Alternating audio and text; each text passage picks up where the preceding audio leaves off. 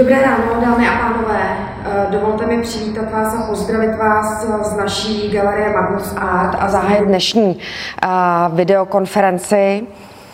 Eh, vítám tady své kolegy Petra Sklenáře, hlavního ekonoma GNT banky a portfolio manažery Martina Kujala a Michala Semotána. Za poslední dny jsme svědky nevýdané agrese v podobě invaze ruských vojsk na Ukrajinu to, co se před několika dny či měsíci eh, zdálo jako nemožné a nereálné a všichni jsme eh, doufali, že se válečný konflikt nestane realitou, eh, tak bohužel se to stalo a sužuje nás válka a válečný konflikt. My si dneska budeme povídat o tom, jaký dopad na světovou ekonomiku eh, tento konflikt eh, a situace může mít, jak ovlivní náš region a samozřejmě jak ovlivní eh, českou ekonomiku. Budeme vycházet z aktuálních, nejdostupnějších, nejčerstvějších informací, které máme k dispozici. A samozřejmě tím, jak je ta situace hektická, neustále se vyvíjí, tak eh, je potřeba brát eh, všechny tady naše eh, názory a, a myšlenky opravdu spíše jako predikce nebo, nebo nějaký předpoklad. V průběhu následující hodinky přibližně samozřejmě budete mít prostor eh, posílat i eh, otázky vy, a to prosím už jen prostřednictvím aplikace, eh, přes kterou nás sledujete, to znamená vpravo v menu byste měli vidět sekci Q&As a samozřejmě na závěr této konference budeme zodpovídat jednotlivé otázky. Teď, ať tedy nestrácíme již čas, Petře, vím, že je těžké předvídat a vůbec mluvit o možných cílech tohoto konfliktu, ale je invaze na Ukrajině geopolitickým zlomem, je zárodkem nové železné opony, jak e, o tom často média referují? Mhm. Tady asi na začátku bych si pomohl e, citátem Vladimíra Iliče Lenina, který říkával, že jsou dekády, kdy se nic neděje a jsou naopak týdny, kdy se změní celé dekády. A to, co se stalo za poslední týden, možná dva týdny, mění, eh, řekněme, nějaký ten pohled nebo vztahy Ruska, které fungovaly posledních 30 let. První rozměr je, že se dochází k procesu, kdy se Rusko kompletně vygumovává, z, eh, řekněme, z investiční mapy světa. Jakékoliv investice budou výrazně jako omezeny, ať je to z hlediska individuálních investorů do tradičních finančních investorů nebo z hlediska firm investování do Ruska.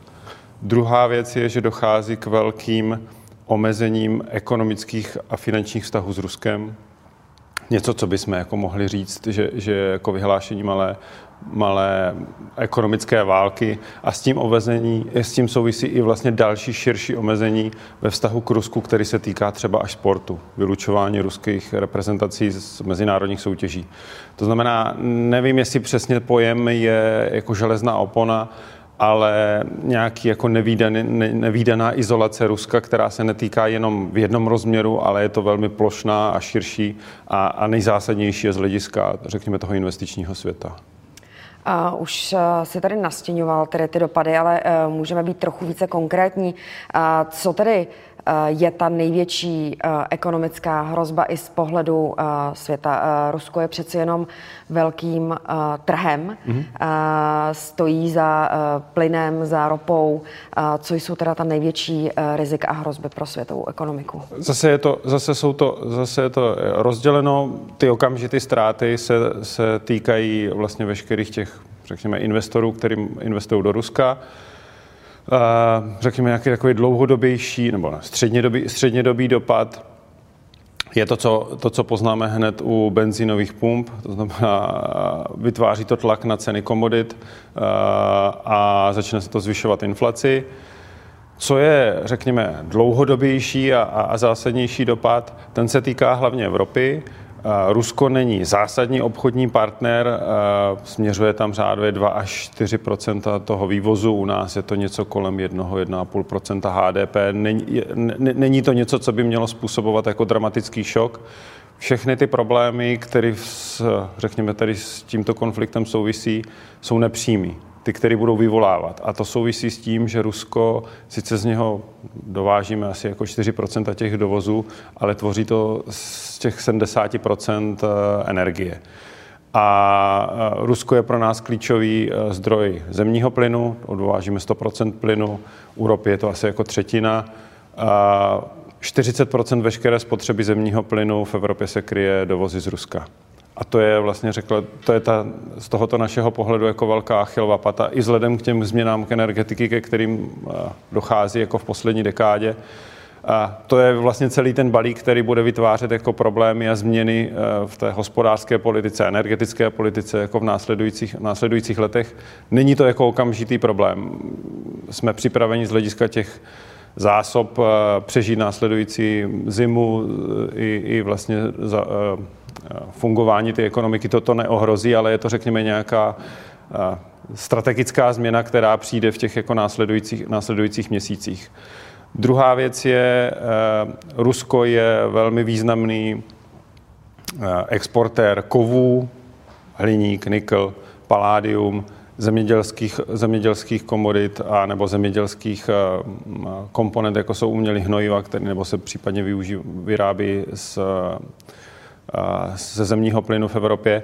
To všechno bude vytvářet, řekněme, nějaké problémy v rámci toho toku. Bude to primárně pro inflační faktor, bude to zvyšovat inflaci, ale zase až v té druhé polovině příštího roku a bude to v nějaké míře omezovat ten ekonomický růst v letošním a hlavně v tom příštím roce. Ale tady bych jako zas na druhou stranu rád všechny uklidnil. Velkou výhodou české ekonomiky vždycky byla makroekonomická stabilita. Nejsme předlužená země, ani nemáme předlužený některý sektor ekonomiky. Máme velmi stabilní bankovní sektor, to znamená, jsou to problémy, které bychom měli zvládnout a neby měli by vyvolávat v žádném sektoru ekonomiky ani v tom finančním systému žádné větší problémy. Mm. Uh, je když jsi zmiňoval eh, energetiku, je svět vlastně připravený na výpadek eh, takhle velkého hráče, nebo jaké jsou další možnosti? Řekl bych, svět asi ano. Ne, ne, ne, ne, ne je, je, to, je to o tom, svět z hlediska, je to výpadek z hlediska dodávek především jako ropy.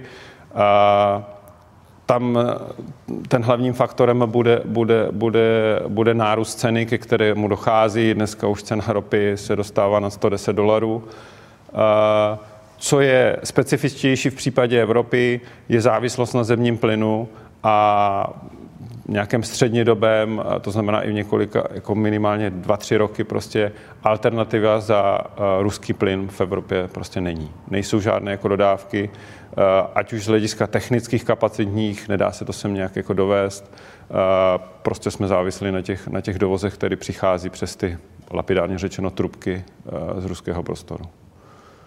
Muselo by tedy dojít k nějaký zásadní transformaci?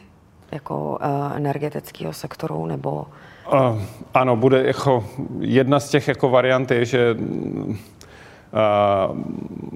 ta energetická transformace ve zkratce jako New Green Deal byla zasazena o tom, že, že, že dojde k, k vypnutí některých zdrojů v Německu, jádra a uhlí a, a tím mezikrokem vlastně v té ekonomické nebo energetické transformaci bude ruský zemní plyn.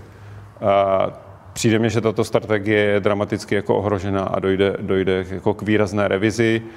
Krátkodobě asi k tomu, že se ta Evropa vrátí jako ke všem možným spalovatelným fosilním, palivům od uhlí až po, po ty nejšpinavější, jako je mazut nebo, nebo na bázi nějaké ropy. Ten středně dobí, to, to je zatím jako předčasné říct, jako ta změna probíhá týden, takže nemůžeme říct, jako, jak se to změní, ale k nějaké revizi určitě dojde ale to je, to je zatím jako otevřený příběh. Uh-huh. Když eh, opustíme plyn energetiku a zaměříme se na měnovou politiku, samozřejmě eh, ruská měna, ruský rubl eh, propadá podle posledních informací, co jsem si dohledala, tak docela razantně minimálně od třetinu. Jaká je tady tvoje prognóza? Co se, co se bude dít na poli měnové politiky?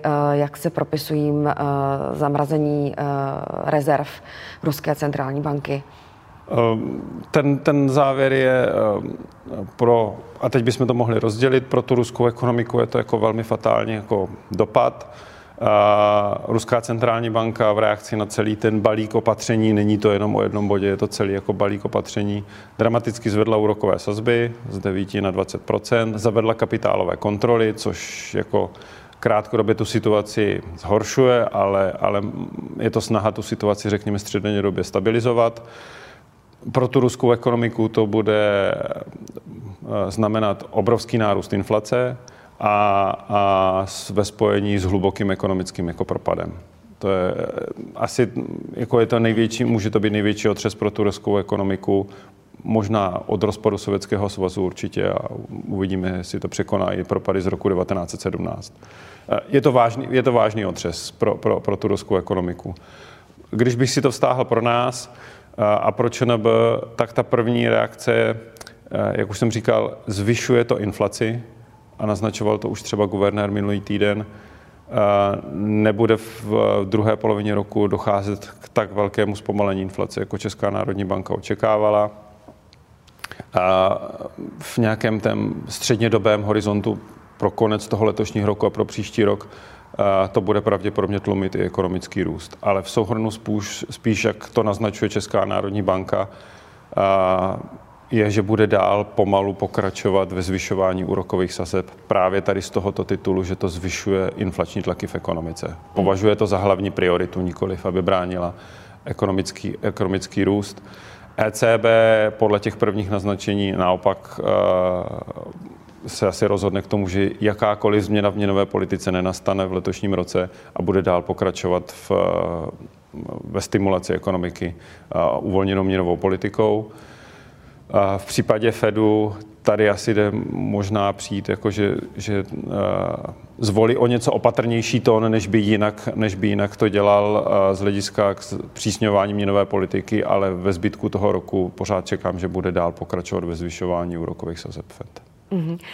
Ty jsi zmínil uh, v průběhu toho povídání hnedka několik faktorů. První je inflace, uh, to znamená, očekává se stále nárůst. Můžeš být nějak konkrétnější, co se týká nějaké úrovně, výše?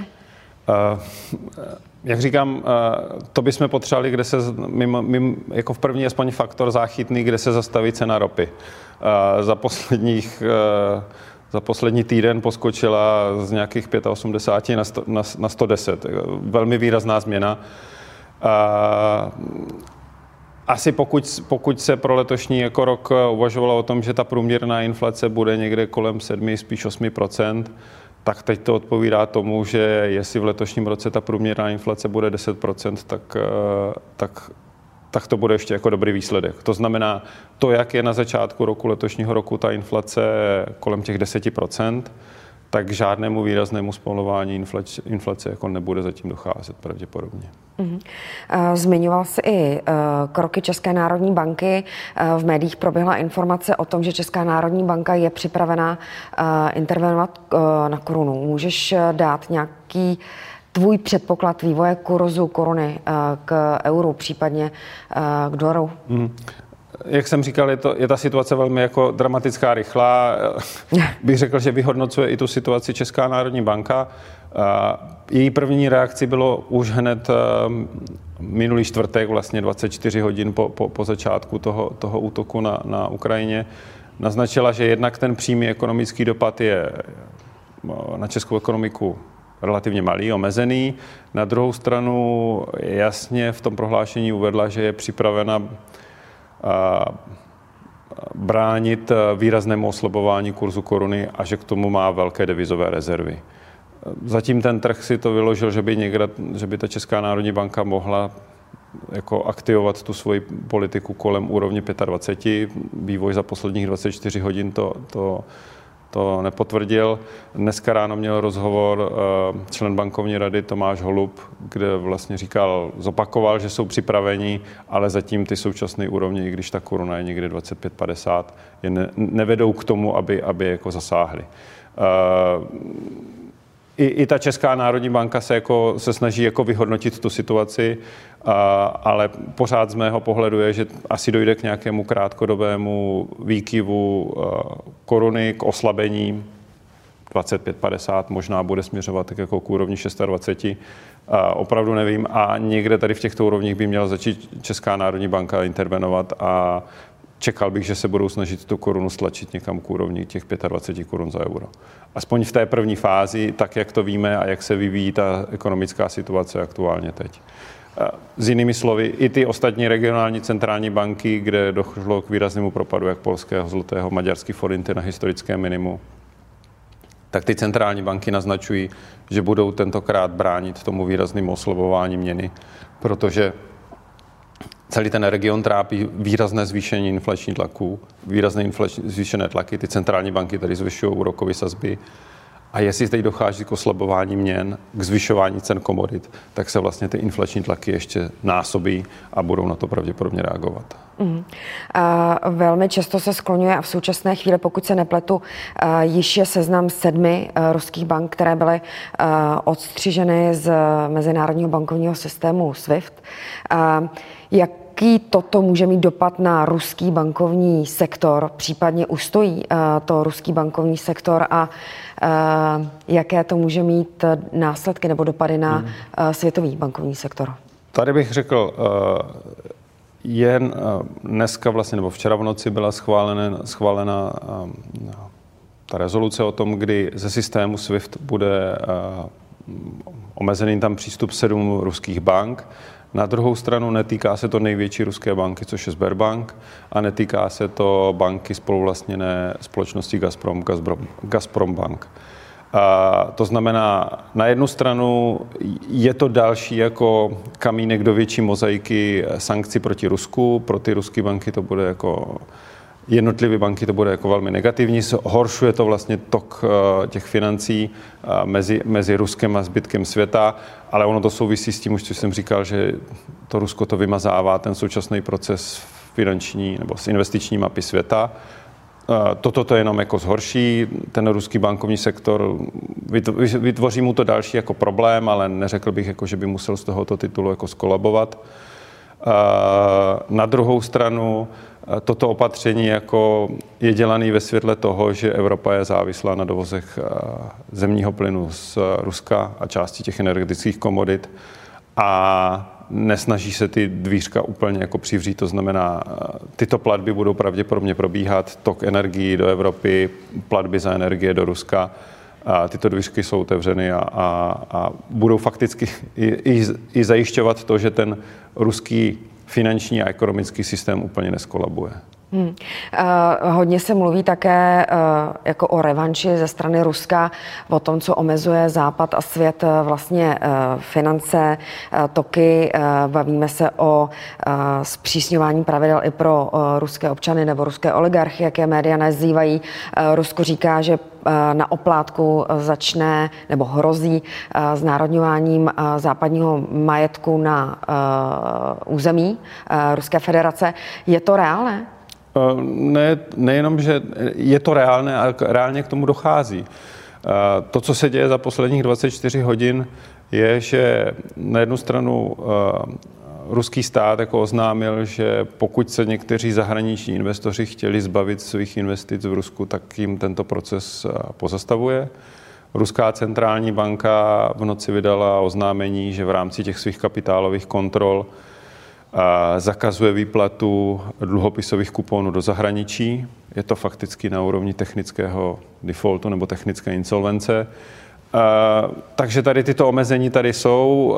Ono to částečně souvisí se snahou z Ruska to, jako to stabilizovat, to, to, tuto situaci, ale jak už jsem říkal, v mnoha těch jako opatřeních ten, ten Rubikon byl překročen a to Rusko je vymazáváno z té investiční mapy světa. A tyto kroky to jenom jako doplňují a potvrzují, to znamená, ano, dochází k tomu. Mm. Děkuji. Ono, eh, když mluvíš o vymazávání Ruska z investiční mapy světa, tak samozřejmě, eh, Michala, teď asi na tebe, eh, je to samozřejmě cítit i na akcích a akciových trzích. Mluví se o vymazání akciových titulů ruských z indexů světových. Jaká je situace tedy na akciových trzích a dá se to i nějak příležitostně využít? Tak tam samozřejmě záleží na tom, jak dlouho celá ta situace, ten konflikt bude trvat, ale já bych to rozdělil asi do víc částí. Ta první je přímo, co se týká těch ruských ruských společností, ty, které se obchodují v Moskvě, tak tam ta burza je zavřená a pravděpodobně v nejbližší době neotevře, když oficiálně je zavřená do pátku zatím jenom. A ty akcie, které se obchodují například v Londýně, tak jejich hodnota od eh, vstupu Ruska eh, vlastně do války s Ukrajinou odmazali řádově 90, možná i 95% své hodnoty. Když se podíváme tady na graf, eh, který vidíme, a to jsou společnosti opravdu ty, ty nejlikvidnější z těch ruských akcí, které byly v Londýně obchodovány, Sberbank, Norilsk a Gazprom, tak je vidět, že vlastně už se pohybují poblíž nulové hodnoty, to je první věc. A druhá věc je ta, že uh, bude velmi těžké je možná i zobchodovat, protože řada obchodních protistran vám tu objednávku už v současné době ani neudělá, takže to je, to je první věc a první dopad. Pokud budou vyřazeny z indexu, jakože se o tom skutečně mluví, tak oni se vlastně de facto tím poklesem ceny vyřadili sami, takže to už je jenom taková technická věc. A, ale ten dopad to má další a zprostředkovaný. Ty další věci jsou takové, že vlastně existuje celá řada obchodovaných společností na evropských burzách, které mají nějaký biznis v Rusku a ty samozřejmě propadly na základě toho taky, protože nejsme schopni v současné době kvantifikovat to, jak velký dopad to uh, bude mít na jejich budoucí hospodaření a ten trh automaticky zaceňuje vlastně tu nejhorší možnou variantu. To znamená, de facto jakoby odepisuje ty ruský aktiva směrem, směrem k nule a tam to bolí nejvíc. Můžeme se podívat třeba na akcie Raiffeisenbank eh, ve Vídni nebo i pokles třeba akcí BP, uh, eh, která má podíl v Rosněvtu. Tak to je další věc. Třetí, třetí uh, věc, kterou ty akciové trhy v současné době zaceňují, je to, že vlastně uh, přeci jenom ten biznis nějakým způsobem, hlavně u evropských uh, společností, je s tím Ruskem propojen, případně s Ukrajinou. Je tam nějaký dodavatelský řetězec, který v současné době je narušen. Nevíme, jestli budou moct dodávat třeba náhradní díly z Ruska, z Ukrajiny, nebo vlastně ty tu subdíly pro tu finální výrobu a obráceně ten ruský trh je v současné době paralizovaný. Takže vlastně přestože nejsme schopni kvantifikovat úplně přesně na ty jednotlivé společnosti, kolik, uh, kolik toho bude u těch jednotlivých společností, jak ten trh to automaticky posílá dolů. No a ta poslední fáze je tam, uh, bych řekl, u bank obchodovaných v Evropě. Tam vidíme obavu z toho, že vlastně ta situace, jako to mluvil tady Petr, uh, zvedání cen energií, ale právě narušení těch obchodních řetězců, plateb, i to tam může být problém, tak vlastně posunuje tu ekonomiku z nějakého růstu do, do poklesu a vlastně tím pádem, eh, nebo minimálně do nějaké stagnace a tím pádem i ta bankovní aktivita, úvěrová aktivita pro ty, pro ty banky to bude mít v tomto směru negativní dopad do hospodaření. A proto ty bankovní tituly eh, na té evropské burze tolik ztrácejí. Je vidět, z mého pohledu možná až, až přehnaně, eh, tam ty příležitosti mohou přijít, ale všechno to souvisí s tím, jak dlouho vlastně ten konflikt bude trvat, jestli uspějí nějaký mírový jednání a vrátíme se ke stolu a vůbec, jestli tady ta možnost je, což v současné době je asi velmi složitý predikovat. A je vidět ten rozdíl toho dopadu na evropských akcích naproti tomu na americkém trhu, který vlastně první dva dny nebo dokonce možná tři obchodní dny ty ztráty odmazal a zakončil v plusu. A pak třeba i na čínských akcích, které taky tak nepadaly. Je to skutečně ten trh efektivně funguje v tom, že tam, kde je ten dopad největší, tam, tam to na těch akcích bolí nejvíc a to je v té Evropě, bohužel. Evropa.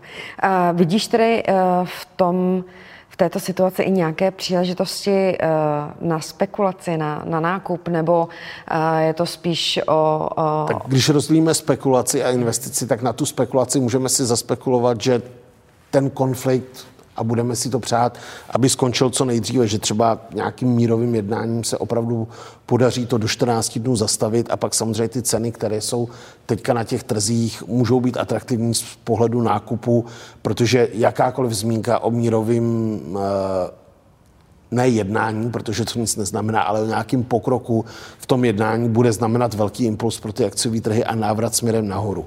Pokud se bavíme o investicích, tak si myslím, že tam, kde ty společnosti poklesly e, poměrně výrazně, tak můžeme to naše portfolio doplnit za ceny, o kterých se nám při 14 dny ani nesnilo. Je jenom otázka, jak, jak moc velký dopad v těch jednotlivých sektorech to bude mít. My jsme třeba některé společnosti dokupovali, já tady zmíním třeba Volkswagen, i když si uvědomuji, že jsou tam uh, nějaký přímý dopady na to, že uh, nějaké díly pro výrobu Škodovek se třeba vyrábí na Ukrajině. Přesto ta ekonomika má nějakou setrvačnost a mm, ty řetězce budou nahrazeny i za cenu toho, že to třeba bude dražší bude to chvíli trvat, ale z dlouhodobého pohledu si myslím, že ty přežitosti můžou přijít. Uh-huh. Uh, Martine, samozřejmě, uh, když zmiňujeme akcie, tak nemůžeme uh, opomenout i dluhopisy a samozřejmě dopad na uh, zejména korporátní uh, dluhopisy. Uh, jak reaguje trh korporátních uh, dluhopisů?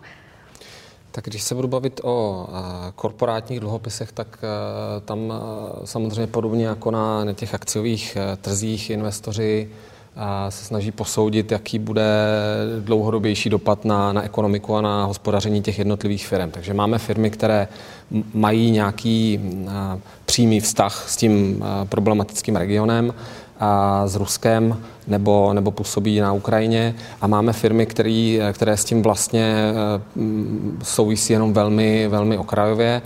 A u těch, u těch eh, eh, dluhopisů nebo dluhopisů firm, které, které na Ukrajině a s Ruskem vlastně neobchodují nebo nemají s nimi biznis, tak přesto i tam je vidět eh, samozřejmě na trhu určitá reakce ten mechanismus je uh, typicky takový, že, že uh, investoři po takovéhle zprávě, jakou, jakou jsme zjistili ve čtvrtek v noci, tak, tak jsou daleko opatrnější. Někteří třeba vybírají svoje investice, stahují si je, stahují si je do keše. Nejrychleji ta reakce vidět třeba na ETF fondech, Exchange Traded fondech, kde jsou vlastně ti nej, nejrychlejší investoři a, a tam jsme viděli třeba ty ETF fondy, které investují do podnikových dluhopisů, tak z nich byl poměrně výrazný odliv peněz. Ty fondy vlastně, ETF fondy investují jednak jedné.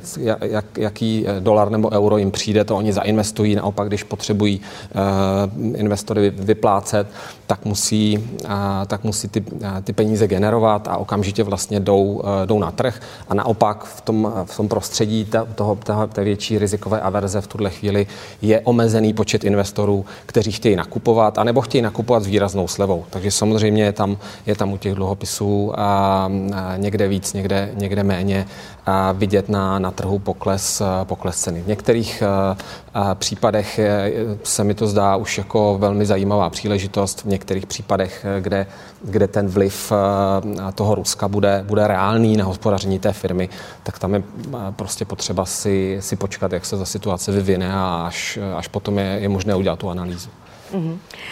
Já tady eh, děkuju. Myslím, že jsme eh, se eh, nám podařilo pokrýt takové obecné ekonomické výhledy a dopady. Teď tedy, abychom byli více konkrétní, tak bych ráda přišla na dotazy přímo tady od klientů, eh, od diváků. Eh, jak se dotýká situace podnikání GNT banky a jejího působení v Rusku? Je ohrožena existence banky či její stabilita?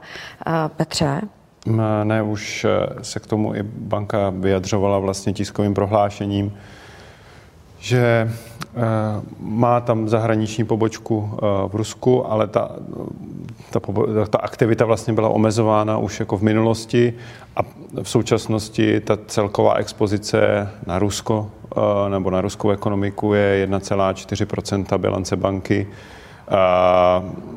Vůči všem těm, to znamená, že ta, ta, ta, to omezení, nebo tato expozice je relativně malá, omezená a proti všem těm tady těmto řek, rizikovým faktorům má GNT banka dostatečné kapitálové rezervy a ne, nepředstavuje to žádný, žádný výraznější problém.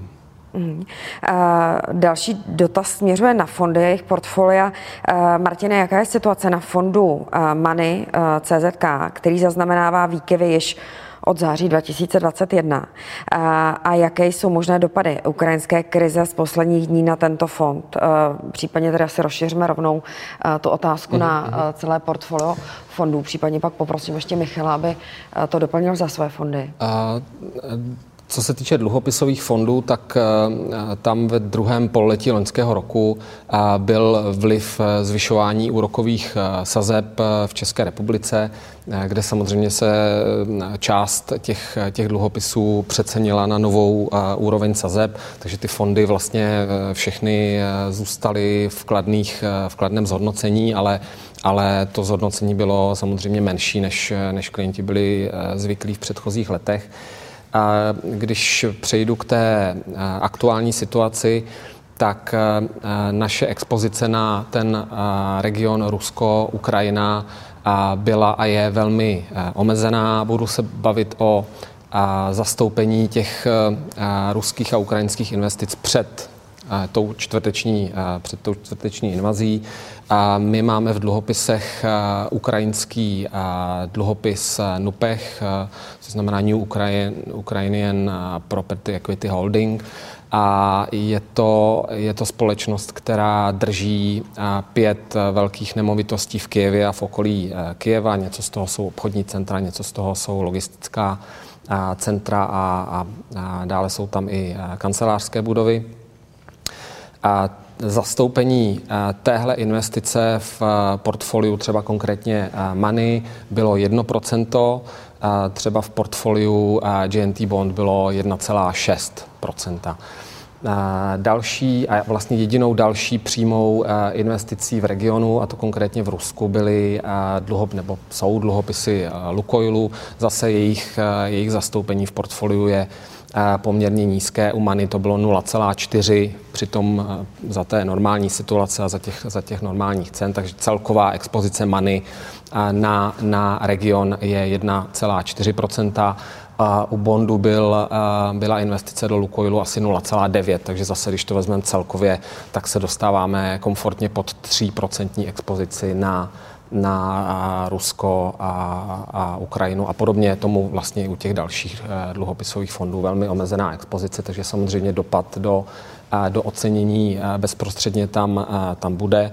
V tuhle chvíli jsou, jsou tyhle dvě investice oceněny někde pod polovinu nominální hodnoty, takže tam samozřejmě je adekvátně tomu, tomu podílu adekvátní dopad do, do ocenění, ale, ale z hlediska fondu jako, jako takového nebo fondu jako takových to není nic dramatického. Mm-hmm. Ty jsi zmiňoval dluhopisy NUPEch. Můžeš tady být trochu konkrétnější? Nějaký vývoj?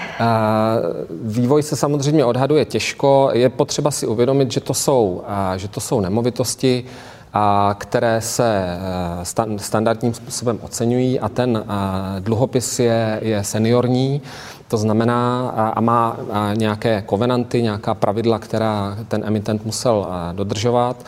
A vlastně hodnota toho vydaného seniorního dluhu, který představuje ten dluhopis, byla za, když se podíváme na, na poslední finanční výkazy společnosti, tak byla 20% zhruba lehce pod 20% hodnoty všech těch nemovitostí.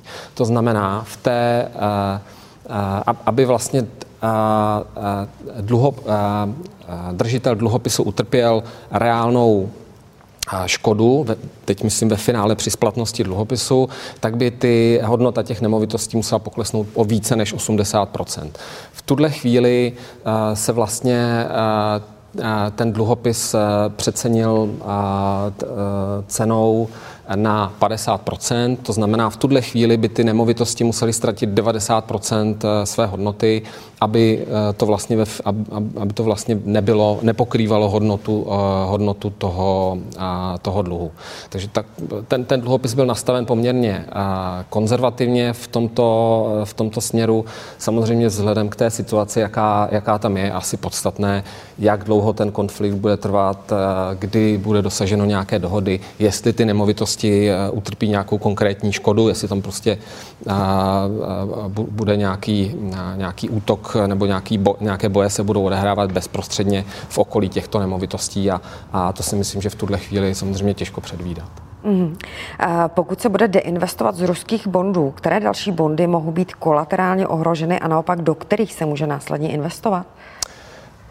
No, deinvestovat z ruských bondů je počínaje tím, tím ruským útokem de facto nemožné. Ten trh se vlastně zastavil, ty ceny se samozřejmě nějakým způsobem přecenily, každý to musí nějak reflektovat v, v ocenění svých, svých portfolií a, ty, a na, na těch, na těch, v těch obchodních systémech je to vidět, ale reálně těch, těch obchodů probíhá naprosté minimum. Takže ti, ti investoři, kteří tam mají opravdu větší částky a chtějí odtaď odejít, tak v tuhle chvíli efektivně, efektivně nemůžou a musí stejně počkat na nějaké, nějaký vývoj, vývoj toho konfliktu a nějaké uklidnění situace.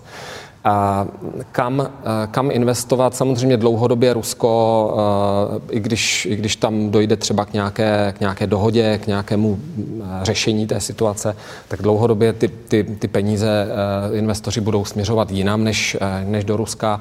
Jeden z těch regionů, který je třeba v tuhle chvíli potenciálně zajímavý, je Latinská Amerika, protože je to zase dolarizovaný region, podobně jako Rusko, investuje se tam hodně, hodně v dolarech a je to region, který profituje z vyšších cen komodit, což vidíme v reálném čase téměř na, na, všech, na všech frontách. Takže tam, eh, tam si myslím, že eh, eh, emitenti těchto, těchto dluhopisů z tohoto regionu můžou v budoucnu profitovat. Mhm, Děkuji. Pokryli jsme tady dluhopisové fondy. Asi, Michale, by bylo správné podívat se i na ty akciové fondy a na jejich portfolia dopad. Tak když budu konkrétní úplně, tak v GMT Opportunity nemáme vlastně hm, téměř eh, žádnou ex- expozici vůči ruským akcím. Je tam úplně minimální pozice na společnosti Rushydro. V současné době váha v portfoliu asi 0,15% před, eh, před eh, bych řekl, tím konfliktem třeba to bylo někde 0,4, takže to je úplně zanedbatelné. Jiné ruské akcie nemáme. A co se týká GNT dividendu, tak tam jsme měli akcie Norilsku a Gazpromu. Akcie Norelsku se nám podařilo vyprodat hned první den toho konfliktu během dne. Se ztrátou tehdy ten pokles byl asi někde okolo 25, 27 Naopak akcie Gazpromu jsme si ponechali, protože jsem sázel na to, že přece jenom je to tak strategická surovina, kde bude nějakým způsobem i v zájmu Evropy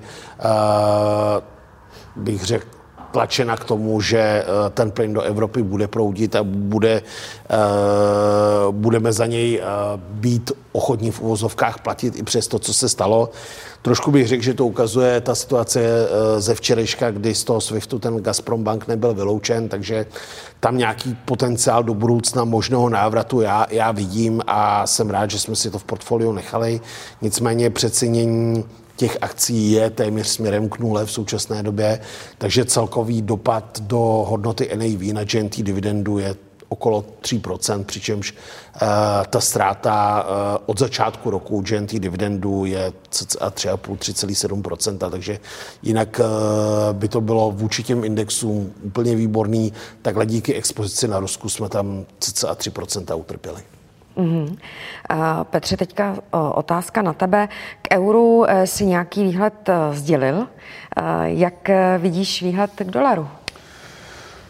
Um, ten naznačený vývoj, řekněme, chování České národní banky a ECB zatím máme.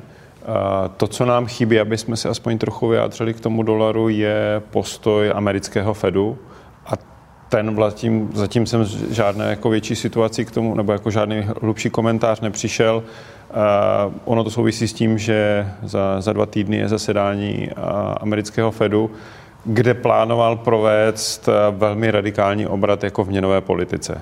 A řekl bych, že toto je ten jako klíčový okamžik, jak, jak se Fed postaví k té dané situaci a naznačí další vývoj v, té své měnové politiky, za A zvyšování sazeb a za B snižování své bilance, eh, které dodá vlastně, řekněme, ten další impuls pro ten dolar. Dolar aktuálně posiluje z toho, že je takzvaný bezpečný přístav, nějak se ho to netýká.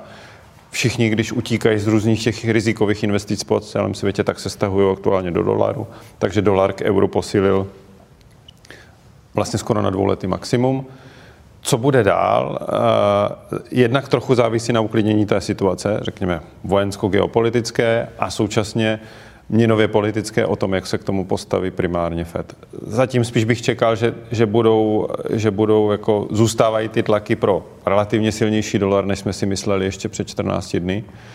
ale jak, jak to bude záviset, bude záviset na uklidnění nebo neuklidnění, řekněme, situace kolem Ruska a za B k tomu, jak, jak, jak se k tomu postaví ten FED. Ale zatím je to spíše ve směru silnějšího dolaru. Mm. Myslím, že inflace a inflačního impulzu jsme se dotkli, nicméně, jak velký bude inflační impuls do české ekonomiky po zavedení sankcí? Uh, je to, jak jsem říkal, krátkodobě uh, ten impuls nějak aspoň dokážeme trochu kvantifikovat. U toho zemního, teda u, u ropy a případně následně jako u potravin. A to zatím se pohybujeme v tom jednom, dvě, dva procentní jako body v tom celoročním jako výhledu. Co je jako dlouhodobější a zásadní je, jaký bude vývoj kolem, kolem zemního plynu, protože to se pak bude propisovat do celé řady cen, nejenom u toho zemního plynu, to, co používáme na bydlení, ale říkáme, je to klíčová surovina, která se využívá v průmyslu. Polovina spotřeby jde pro průmysl. Je to důležitá surovina pro výrobu zemědělských hnojiv v Evropě, hlavně v Německu, je to klíčová surovina pro, pro výrobu elektrické energie. Takže jako to pak může vyvolávat jako kaskádu věcí, která se bude projevovat na konci letošního roku a v příštím roce. A toto se zatím nedá moc jako rozumně kvantifikovat. Říkám, ty první dva věci, pohonné hmoty a potraviny, jako vidíme, ale eh, jaký bude ten celkový dopad, eh, se jako těžko zatím těžko kvantifikuje. A říkám na druhou stranu, ten přímý dopad toho, že, že odřízneme se nějak, řekněme, ekonomicky od Ruska, nebude jako pro tu českou ekonomiku zásadní, ani pro ten finanční systém. Eh, ten zásadní otázka je, řekněme, spíš jako v energetice a, a otázka zemního plynu. Ale i to, co jsme zmínili s tím SWIFTem, to, že se toho netýká Gazprom, Gazprom, Branky, Gazprom, Gazprom banky, pardon, naznačuje, že, že by přece jenom se mělo najít nějaké řešení a že žádný ty katastrofické scénáře nakonec asi nenastanou. Uh-huh. A dotkli jsme se akciových fondů, dluhopisových fondů, nicméně, jak vidíte budoucnost vašeho komoditního fondu? Komodity rostou, ale také oslabuje koruna. Teď nevím, Martin, Michal. Tak eh, já si myslím, pokud se k tomu můžu vyjádřit, tak na vývoji hodnoty komoditního fondu je jednoznačně vidět, že investice do komodit v současné době eh, vynášejí vlastně asi nejvíce z těch aktiv, které v současné době máme pod zprávou a, eh, úplně, když to zjednoduším, tak když se uděláme na cenu ropy, tak to dává poměrně jasnou logiku. Myslím si, že ta situace s těmi vyššími cenami komodit bude nadále přetrvávat, to znamená, že to nějakou dobu vydrží a Nečekal bych, že eh, uvidíme na komoditním trhu nějaké velké poklesy cen, to, to bychom asi nečekali. Takže já tam ještě nadále perspektivu vidím a co se týká české koruny a, a dolaru, to, že většina těch komodit je uh, obchodovaných v amerických dolarech, tak vzhledem k tomu, že ty investice jsou zajišťovány portfolio manažerem, tak ani v tom já nevidím nějaký zásadní, zásadní dopad a problém. A naopak právě to je, bych řekl, jedna z možností toho, jak investovat a zároveň nebýt vystaven tomu měnovému riziku, protože pokud si někdo koupí za, Ameri- za americké dolary za americké dolary, třeba nějaké ETF napřímo a měnově to nezajišťuje a e, v danou chvíli třeba e, se ta česká koruna začne pohybovat i obousměrně, protože teďka oslabila a zač, začne, začne posilovat, tak samozřejmě ty výkyvy e, je tomu ten člověk sám vystaven, když to tady vlastně investuje v českých korunách a to měnové riziko je tam plně pokryté. Takže z mého pohledu ta aktivní zpráva toho fondu tam přináší investorovi větší jistotu. Mm-hmm. Já, bych... já doplním Michala, že uh, není uh, samozřejmě uh, asi úplně nej, nejsprávnější uh, uvažovat o komoditách jako a třetinovém, třetinové složce investorova portfolia, ale, ale vždycky je to takový nějaký doplněk, je to vlastně zajištění, typicky komodity se používají jako, jako zajištění proti inflaci a proti geopolitickým rizikům v tom portfoliu, takže to dává smysl prostě v rozměru 5% portfolia, ale, ale jsme přesvědčeni, že komodity v, mezi investicemi své místo mají. A jenom doplním Martina, to přesně to teďka ukazuje, že to funguje, když akciové a dluhopisové fondy přeci jenom v té současné době trošku trpí tím, takže ty komodity jdou nahoru a komoditní fond taky. Mm-hmm. Tam bych jenom doplnil, pokud tam zmiňujeme, je eh, rozdíl rozměr těch jako pohybů. Eh, u oslabení koruny pracujeme vlastně jedno, jako v, jedno, v nižších jednotkách procent, když to ty pohyby u těch komodit, jak už jsem říkal, tam to jsou desítky procent. Eh, to znamená, že ten efekt eh, oslabení koruny nebo pohyb, jakýkoliv pohyb koruny, který nastane, je podstatně menší, než jaký je pohyb na těch komoditních trzích. Mm-hmm, děkuju. Myslím, že jsme se dotkli akcí, dluhopisů, ekonomiky, ale chybí nám kryptoměny. Jaký vliv budou mít tyto události na svět kryptoměny? Jeden z dotazů. Nevím, kdo. Tak jestli můžu jenom já v krátkosti se k tomu vyjádřit, tak uh, já jsem spíš čekal popravdě řečeno oslabení v těch prvních fázích a bylo to i vidět. Na druhou stranu zřejmě tam vidíme nějaký úprk eh, ruských klientů do jakýkoliv aktiv a eh, vložení peněz, které mají do čehokoliv jiného, než jsou to rubly. A na tom Bitcoinu zdá se, že to funguje. Když se podíváme, co to udělalo v posledních dnech, tak Bitcoin poměrně prudce posílila. Můžeme spekulovat a domnívat se o tom, že část toho flow pozitivního, který tam jde, jde právě od ruských klientů, kteří nechtějí přijít o peníze, pokud se nechají jenom v rublech. Takže zatím pozitivní. Uvidíme, jak dlouho celá ta situace bude trvat. Ono, kdyby ten konflikt přetrvával další dobu, tak si myslím, že i na, tý, na těch kryptominách uvidíme pohyb spíš stejný s akciemi, to znamená ještě, ještě směrem dolů. Takže uh, tam bych byl opatrný. Tam jenom pokud se nějakou dobu uvažovalo o tom, že Bitcoin je digitální zlato, tak ten vývoj tomu úplně jako neodpovídá. Když docházelo k výprodejím na akciových trzích, tak stejně tak padaly ty kryptoměny. To, co se děje na něk části těch kryptoměn, souvisí s tím omezením toho SWIFTu, to znamená mm, nějaká si alternativa plativního systému, který umožní převody financí a majetku mezi, mezi Ruskem a zbytkem světa. To je jako, ale zase, jestli je to dostatečný k tomu, aby to jako zvedalo uh, cenu, cenu třeba Bitcoinu nebo celého toho kryptového světa, nevím. Je to vlastně paradox, jako, i to je jeden jako z, může být jako důležitých jako milníků v rámci toho, toho, toho, kryptosvěta, kdy se vlastně ukáže v těch krizových situacích, jak funguje a co z toho přežije, co z toho nepřežije. Já vám děkuji. Vypadá to, že jsme došli na závěr veškerých otázek, které tady byly, takže asi Poděkuji vám za to, že jste uh, nám je všechny zodpověděli. Poděkuji samozřejmě i uh, divákům za to, že nás sledovali a přeji uh, všem, co snad asi nejklidnější den a nadcházející období. Děkuji moc. Naschledanou. Naschledanou. Naschledanou.